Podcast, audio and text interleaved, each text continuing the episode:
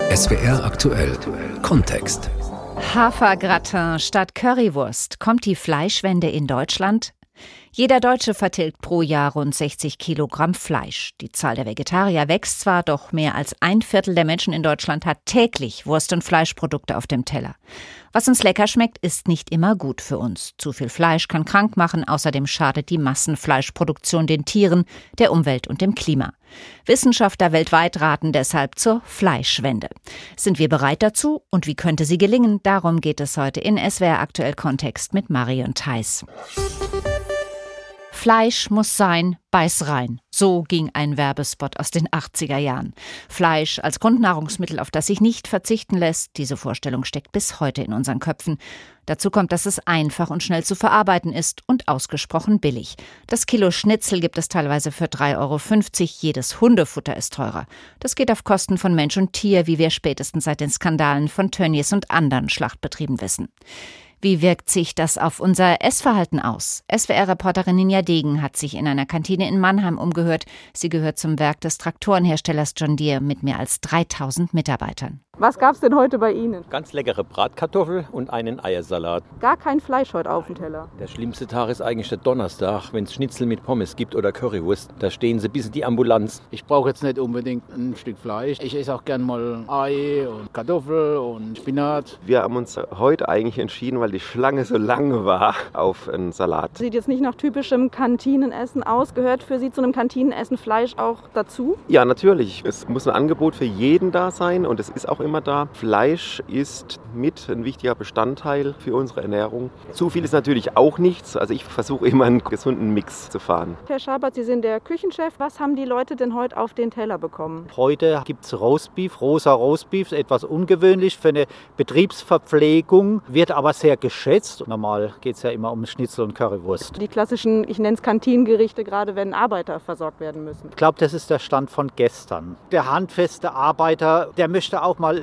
etwas Feineres essen, ein schönes Stück Fisch, etwas Hochwertigeres. Und dass wir einen Betrieb mit Landwirtschaftsbezug haben, merkt man daran, mit so einem kleinen Stück Fleisch brauche ich nicht anfangen, das muss dann schon eine ordentliche Portion sein. Aber wir bieten jeden Tag ein vegetarisches Gericht und das ist durchaus immer mal ein Drittel oder mehr. Also auch die handfesten Esser essen ein, zweimal die Woche vegetarisch. Heute haben wir zum Beispiel ein vegetarisches Geschnetzeltes, das ist auf Sojabasis gemacht. Wenn das in einer cremigen Champignonsauce ist, dann können Sie das nicht mehr von einem Geflügelfleisch unterscheiden und dann wird es natürlich genauso gerne genommen. Fragen die Leute auch eher mal nach, wo ihr Fleisch herkommt? Seit ein paar Jahren beziehen wir unser Schweine- und Rindfleisch von ausgesuchten Höfen im Hohenloischen. Das heißt, das ist hier regional. Das wird in Kreilsheim extra geschlachtet und das wissen auch die Leute. Der Fleischskandal Tönnies so als Stichwort, hat es bei Ihnen was verändert, dass Sie vielleicht eher darauf achten, wie viel Fleisch Sie essen? Nee, eigentlich weniger. Dass Sie vielleicht auch eher mal nachfragen, wo das Ganze herkommt? Persönlich muss ich sagen, war ich früher ein Discount-Gänger, was Fleisch betraf. Habe mir nicht so viel Gedanken gemacht wie aktuell. Aber hier in der Kantine vertraue ich einfach auf den Fleischlieferanten. Ich vertraue hier auf den Herrn Schabert, unseren Küchenchef. Herr Schabert, gibt es auch sowas wie einen Veggie Day? Also sowas, wo wirklich ganz bewusst an einem Tag mal nur vegetarisch angeboten wird? Das haben wir nicht. Also ich glaube kaum, dass es durchsetzbar ist, weil wir einfach ein zu durchmischtes Publikum haben. Was würden Sie von sowas halten, wenn es mal an einem Tag wirklich nur vegetarisch gibt? Also persönlich sehr viel, weil in Vergangenheit habe ich, glaube ich, sehr viel und oft Fleisch gegessen. Ich versuche es auf jeden zweiten Tag zu reduzieren und so ist man dann auch ein bisschen gezwungen, weniger Fleisch zu essen. Das sagt ein Mitarbeiter von John Deere in Mannheim. Bedrückende Zustände in Schlachtbetrieben, Menschen- und Tierquälerei. Die Fleischproduktion in Deutschland steht unter besonderer Beobachtung. Die Zahl der Vegetarier steigt zwar, doch in Kantinen, Mensen und Restaurants macht sich das nur langsam bemerkbar. Thomas Heiling ist Vorsitzender der Fachgruppe Gastronomie beim Baden-Württembergischen Hotel- und Gaststättenverband DEHOGA und Gastwirt in Böblingen. Herr Heiling, wenn ich mit Vegetariern essen gehe, erlebe ich immer wieder folgende Situation. Der Kunde fragt, haben Sie vegetarische Gerichte? Der Gastwirt sagt, ja, Salat. Verstehen Sie das? Ja, gut. Das war mal früher so. Äh, Na, das ist noch so. Definitiv. Nein, das, ist nicht, das, ist nicht, mehr ganz so. Nein, Vielleicht also bei Ihnen nicht. Ja, ich würde, ich würde damit nicht mehr zurechtkommen.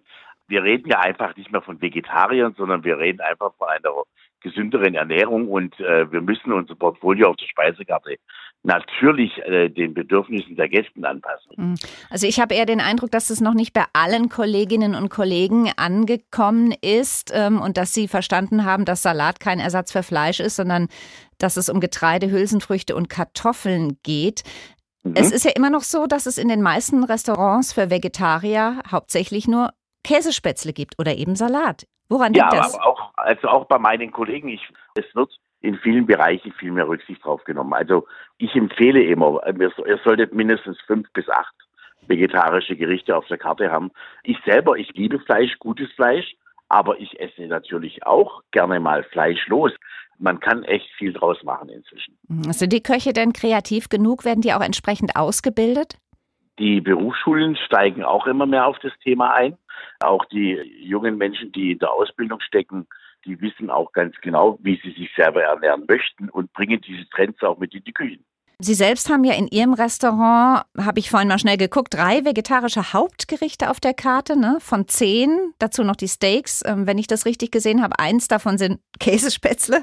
Haben Sie mal drüber nachgedacht, Ihre Fleischangebote zugunsten der vegetarischen noch weiter zu reduzieren, dass man mal so halbe halbe hat? Also Sie haben jetzt auf der Website nicht alles gesehen. Mhm. Wir haben eine ständig wechselnde Aktionskarte. Dann finden Sie dort eine Aubergine mit einem Dinkel Rizzo gefüllt und einem Bühlertaler Bergkäse gratiniert. Wir haben ein Pastagericht mit frischen Pfifferlingen, Kirschtomaten drauf. Das wird immer mehr angenommen von den Gästen und äh, übrigens nicht nur von Frauen, sondern auch sehr viele Männer sind da dabei. Fragen Ihre Kunden, die Fleisch essen, denn nach dem jüngsten Fleischskandal bei Tönnies und Müller und anderen nach, wo das Fleisch herkommt? Ja, das hat sich auch sehr stark verändert. Ich bin unter anderem auch äh, Vorsitzender bei uns im Deroga von Schmeckt den Süden und das ist eine Vereinigung von Köchen aus Baden-Württemberg, die sehr genau hinschaut, wo das Fleisch herkommt. Wir wissen, wo die Tiere aufwachsen und sogar, wie die Tiere gefüttert werden. Mhm. Herr Heiling, was halten Sie von einer CO2-Kennzeichnung von Speisen, wie es sie schon in Schweden gibt? Ähm, wäre das auch in Ihrem Interesse? Ich bin äh, nicht der große Fan von Kennzeichnungen. Das erschlägt einen manchmal und jetzt hätten wir noch mal eine weitere Information drauf zweifle ich an, ob das den Mehrwert bringt. Mhm, wenn, dann müsste es eine eindeutige Kennzeichnung ja. für alle geben. Ne? Ja, genau. Das sagt der Böblinger Gastwirt Thomas Heiling. Die Deutschen genießen gerne. Dabei muss es nicht immer Steak sein. Die kulinarische Auswahl ist sehr viel größer. In Berlin verdient ein Startup Geld mit invasiven Tierarten. Es kocht Köstliches aus dem roten amerikanischen Sumpfkrebs und der chinesischen Wollhandkrabbe, die sich zulasten heimischer Tierarten in den hiesigen Seen breit machen. In Nürnberg ist der Takeaway Vegöner von Lokalzeitungslesern zum beliebtesten seiner Art gewählt worden. Dort gibt es veganes Fastfood mit Fleischersatz aus Soja oder einen Gemüseeintopf Balkanart. Schnecken gelten ja schon lange als Delikatesse, ebenso wie Heuschrecken, zumindest in manchen Teilen der Erde. Auch bei uns gibt es mittlerweile Insektenburger zu kaufen. Das mag gewöhnungsbedürftig sein. Mittelfristig kommen wir aber nicht drum herum, uns Alternativen zu Rinder, Schweine und Hühnerfleisch auf dem Teller zu suchen. Das hat mehrere Gründe. Stefanie Peik aus der SWR Ernährungsredaktion hat einige davon zusammengesucht und ist zu der Erkenntnis gelangt, es wäre gut, unsere Fleisch- und Wurstwaren mit Warnhinweisen zu versehen, so ähnlich wie die Zigaretten. Zu viel rotes Fleisch erhöht ihr Krebsrisiko. Im Durchschnitt vertilgt jeder Deutsche rund 34 Kilo Schweinefleisch im Jahr, außerdem 10 Kilo Rind- und Kalbfleisch. Zu viel von diesem roten Fleisch ist aber ungesund, denn wer viel Schweinefleisch, Rindfleisch und Wurst isst, der hat ein höheres Risiko für Darmkrebs, warnt die Deutsche Gesellschaft für Ernährung. Dieses Schnäppchenangebot ist ein Beitrag zum Höfesterben. Dumpingpreise erhöhen den Druck auf die Bauern. Wachse oder weiche, das ist auch das Motto in der Schweinemast. Immer mehr kleine und mittlere Höfe geben die Tierhaltung auf. Die anderen müssen knallhart kalkulieren, um im Wettbewerb zu bestehen, auf Kosten der Tiere, der Umwelt und unserer Gesundheit. Diese Hühnerkeule kann antibiotikaresistente Keime enthalten. In deutschen Ställen werden nach wie vor tonnenweise Antibiotika eingesetzt. Besonders in der Geflügelhaltung hat sich trotz aller politischen Pläne kaum etwas verbessert. Je häufiger solche Medikamente zum Einsatz kommen, desto mehr Keime entstehen, bei denen die Antibiotika nicht mehr wirken. Für dieses Schnitzel hat ein Tier gelitten. Verhaltensstörungen, Krankheiten und Schmerzen sind bei der Haltung von landwirtschaftlichen Nutztieren an der Tagesordnung, klagt die Verbraucherorganisation Foodwatch. Die meisten Tiere stünden in überfüllten Ställen. In Geflügelställen sei Kannibalismus normal. Schweine knabberten sich gegenseitig aus Stress die Schwänze ab. Erst ab dem kommenden Jahr dürfen Ferkel nicht mehr ohne Betäubung kastriert werden. Dieses Steak heizt das Klima an. Rinder rülpsen bei der Verdauung Methan, ein Gas, das 23 mal stärker auf das Klima wirkt als Kohlendioxid. Aber auch die Fütterung von Schweinen und Geflügel trägt zum Klimawandel bei. Für den Anbau von Sojafutter mussten in Südamerika Wälder und Grasland weichen. Mit dem Kauf dieser Wurst tragen sie zur Grundwasserverseuchung bei. Das Grundwasser in Deutschland ist zu stark mit Nitrat belastet. Zuletzt wurde an mehr als jeder vierten Messstelle der EU-Grenzwert gerissen. Ein Grund ist die Überdüngung mit Gülle und Mist aus der intensiven Tierhaltung. Nun sollen strengere Regeln helfen. Ausgang offen. Fleisch ist ein wesentlicher Faktor für die Erderwärmung. Zudem sind bereits jetzt etwa drei Viertel der Agrarfläche der Welt für Nutztierhaltung belegt. Prognosen sagen, dass die weltweite Fleischproduktion bis 2050 um bis zu 80 Prozent wachsen wird. Weltklimarat, Weltgesundheits- und Welternährungsorganisationen kommen alle zu demselben Schluss. Wir haben ein Problem.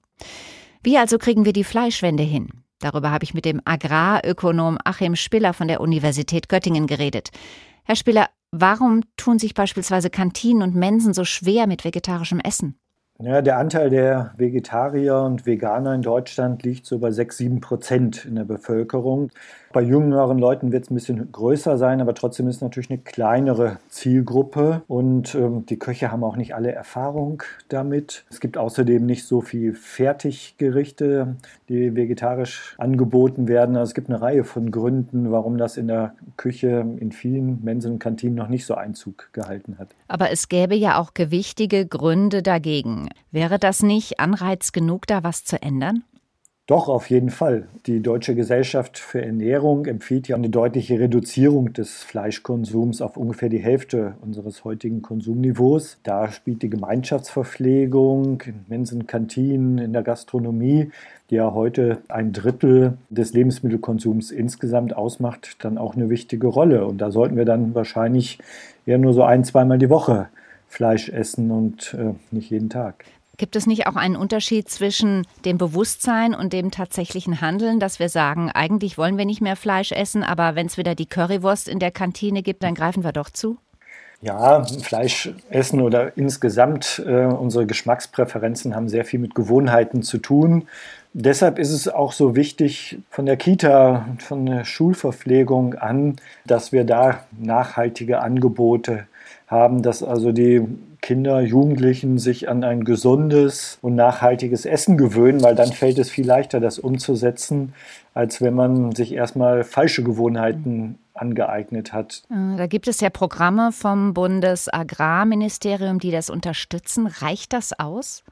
Also wir haben gerade im Bereich der Kinder- und Schulverpflegung insgesamt ist Deutschland eines der wenigen Länder in Europa, die noch keine Qualitätsstandards für die Schulernährung haben. Da setzen sich vielfach im Wettbewerb die preisgünstigsten Anbieter durch. Und wir haben in Deutschland immer noch so rund 60 Prozent die sogenannte Warmverpflegung in den Schulen. Das heißt, da wird frühmorgens gekocht, äh, lange warm gehalten und angeliefert. Etwas, was dann auch häufig den Kindern nicht mehr besonders gut schmeckt, wo aber vielleicht auch nicht mehr so ganz viele Vitamine drin sind. Wir müssen weniger Fleisch essen. Es geht einfach nicht anders, wenn man die Entwicklung der Welt betrachtet. Wie kriegen wir das hin? Obwohl uns das Fleisch schmeckt, mit welchen Tricks können wir da arbeiten? Ein wichtiges Instrument könnte zum Beispiel ein Klimalabel sein, also eine Kennzeichnung der Klimawirkung von Lebensmitteln. Interessanterweise gibt es das gerade in der Gastronomie und äh, in Mensen und Kantinen jetzt schon bei einigen Anbietern, dass sie das von sich aus durchführen, dass sie also draufschreiben, dieses Gericht verursacht so und so viel CO2-Äquivalente und vielleicht klimafreundlicher oder eben klimaschädlicher als ein anderes. Auch die Unterschiede zwischen den verschiedenen Lebensmitteln im Hinblick auf ihre Klimawirkung sind sehr groß. Kilogramm Möhre haben 0,2 Kilogramm CO2-Äquivalente, Klimagase. Fleisch liegt häufig zwischen 3, 10 Kilogramm und noch mehr. Glauben Sie, so ein Label würde die Menschen bei ihrem Gewissen packen und dann würde das reichen, damit sie umdenken? Das würde Ihnen zumindest erstmal zeigen, wie denn die Klimawirkungen verschiedener Lebensmittel sind. Denn wir wissen aus Studien, dass diese großen Unterschiede und das Spektrum der Klimabelastung durch Lebensmittel den Verbraucherinnen heute noch nicht klar ist. Dazu bräuchten wir auch weitere Instrumente. Die Angebote müssten klimafreundlicher werden, zum Beispiel in den Mensen und Kantinen. Wir brauchen wahrscheinlich auch ähm, so eine CO2-Steuer, damit die Preise auch ein Stückchen die Wahrheit sagen. Es ist, glaube ich, ganz wichtig, dass wir verschiedene Instrumente am Schluss haben, aber so ein Label würde erstmal für ein Stückchen Transparenz sorgen und würde dann auch vielleicht die Akzeptanz für andere Instrumente steigern. Das sagt der Göttinger Agrarökonom Achim Spiller. Mithilfe eines solchen Labels zeigt ein Penny-Supermarkt in Berlin seit diesem Monat die wahren Kosten seiner Produkte. Da klebt einmal auf dem abgepackten 500 Gramm Hackfleisch das Preisschild 2,79 Euro und daneben noch ein zweites Schild mit 7,82 Euro. So viel würde das Hackfleisch kosten, wenn man die entstandenen Treibhausgase, den Energiebedarf und die Folgen der Überdüngung mit einpreisen würde. Es gibt weitere Ansätze. Die Bundeslandwirtschaftsministerin lässt prüfen, ob es möglich ist, Billigfleischwerbung zu verbieten. Auch eine Tierwohlabgabe ist im Gespräch. Der Chef des Bundesverbands Verbraucherzentralen Müller hält allerdings nichts davon. Ein eindeutiges staatliches Tierwohl-Logo mache seiner Ansicht nach mehr Sinn. Die Verbraucher würden kaum von heute auf morgen ihren Fleischkonsum umstellen, glaubt Müller. Wir seien jahrzehntelang zu Billigfleisch erzogen worden. Bis ein neues Bewusstsein entstehe, werden wohl noch Jahre vergehen. Hafergratin statt Currywurst. Kommt die Fleischwende in Deutschland? Das war SWR aktuell Kontext mit Marion Theiss.